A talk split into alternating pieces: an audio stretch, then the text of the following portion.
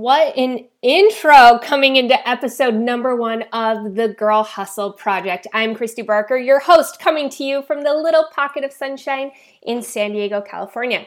I am not originally from California. I was actually born and raised in the beautiful and cold state of Idaho. Uh, yes, I was raised Mormon. I will be talking more in depth about that. So stay with me if you want to hear all about that experience later on in this series.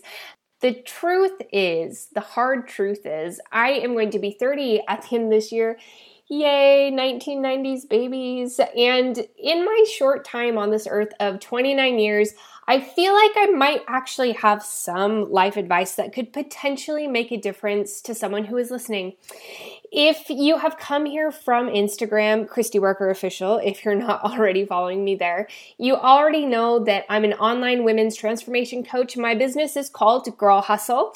I love all things fitness. I teach women how to get results through flexible dieting. And you also probably know that I've been divorced coming up on the two year anniversary of that next month. And ironically, but not so ironic, it's also the two year anniversary of my business starting.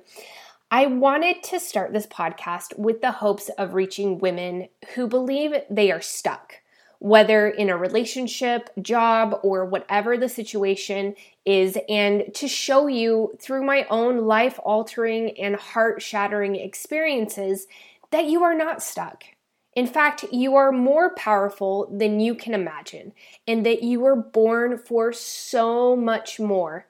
And the best part of it all is, is everything you need to succeed is already inside you. It is, it's already inside you. I stumbled across a quote the other day that says, What's the greatest lesson a woman should learn?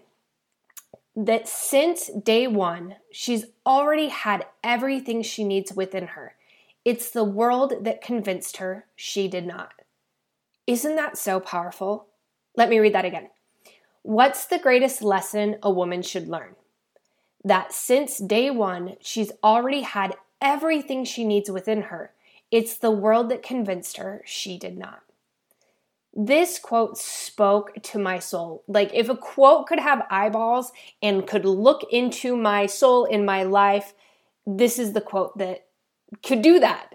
Because I was that girl that was convinced by certain people in my life that I wasn't enough, that I wasn't capable of more, that I was to be stuck in a small box for the rest of my life. And I lived that way for the majority of my 20s, feeling very, very stuck and convinced that my life was what it was. But really deep inside, I knew I was made for more than living the life I was living. I knew I wasn't meant to stay in my marriage. I knew I wasn't meant to play small in business. I knew I wasn't meant to roll over to life and yield.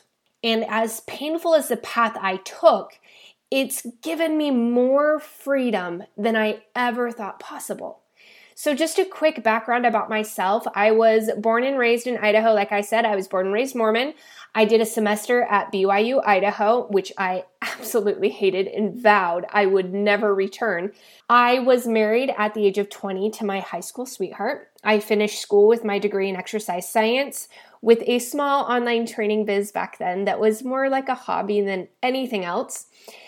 A few years into my marriage, though, I knew deep down I had made a mistake.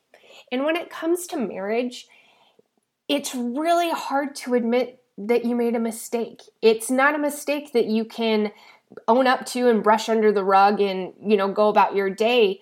When you admit that you have made a mistake, it's a very loud and public decision that you've made. And it was a lot of pride that kept me from making those moves earlier in the marriage. Basically, the man I knew in high school wasn't the man I was married to anymore. And I want to pause here and just say there may be listeners who know who he is. And I hope that what I talk about on this podcast will not alter your thoughts of him because he is a good man, but he had deep rooted issues that poisoned our relationship. So, after seven years of being completely and financially dependent on um, this man, and with only a little hobby of an online business, I knew that this choice I was facing to leave him would be the scariest choice I would make. But at the time, I didn't realize that it would also be the best choice I would make. But when I was in this decision making of what should I do, should I go through with this or should I continue to work on things, it got to a point in my mindset that I knew that I would rather leave and fall and fail than stay stuck where I was always wondering. One day I was out on a walk where I would contemplate my thoughts out loud to my dog Athena. And at this particular moment, I looked down at her and I knew that I had made my decision. And I turned to her and I said, If we're going to do this on our own, girl, we're gonna have to hustle. Girl Hustle is now my online business that serves hundreds of women around the world, teaching them how to take back control of their lives through fitness and flexible dieting. But more so, it's meant to connect other like minded women. And instead of competing against each other, we all hustle alongside each other and empower each other. And it is just absolutely the most incredible thing I have ever seen and be, been a part of. In just two years, I went from being a divorced waitress at Buffalo Wild Wings with only a dream of having a business like Girl Hustle to being here talking about how I did it and how you can do anything you want to, too. One thing I learned about the many talks I heard in church when I did go to church is that it's always very powerful to end things on a quote. So you may hear a lot of quotes on this podcast. But I wanted to share with you a quote that got me through the darkest and most hopeless times that I felt throughout my journey. And it goes like this It's going to feel like hell for a while, but soon it will feel like freedom. It's going to feel like hell for a while, but soon it will feel like freedom. This quote basically validated that all the pain and hardship that I was feeling and going through, the depression, everything like that, that was hell.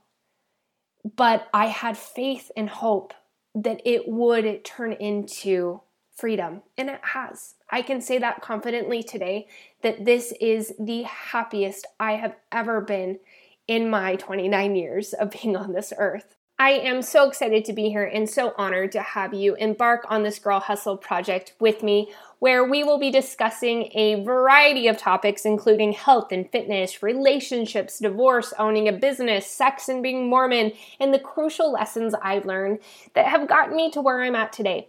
My hope is that every time you listen, you will walk away a little taller, talking a little louder, and hustling harder.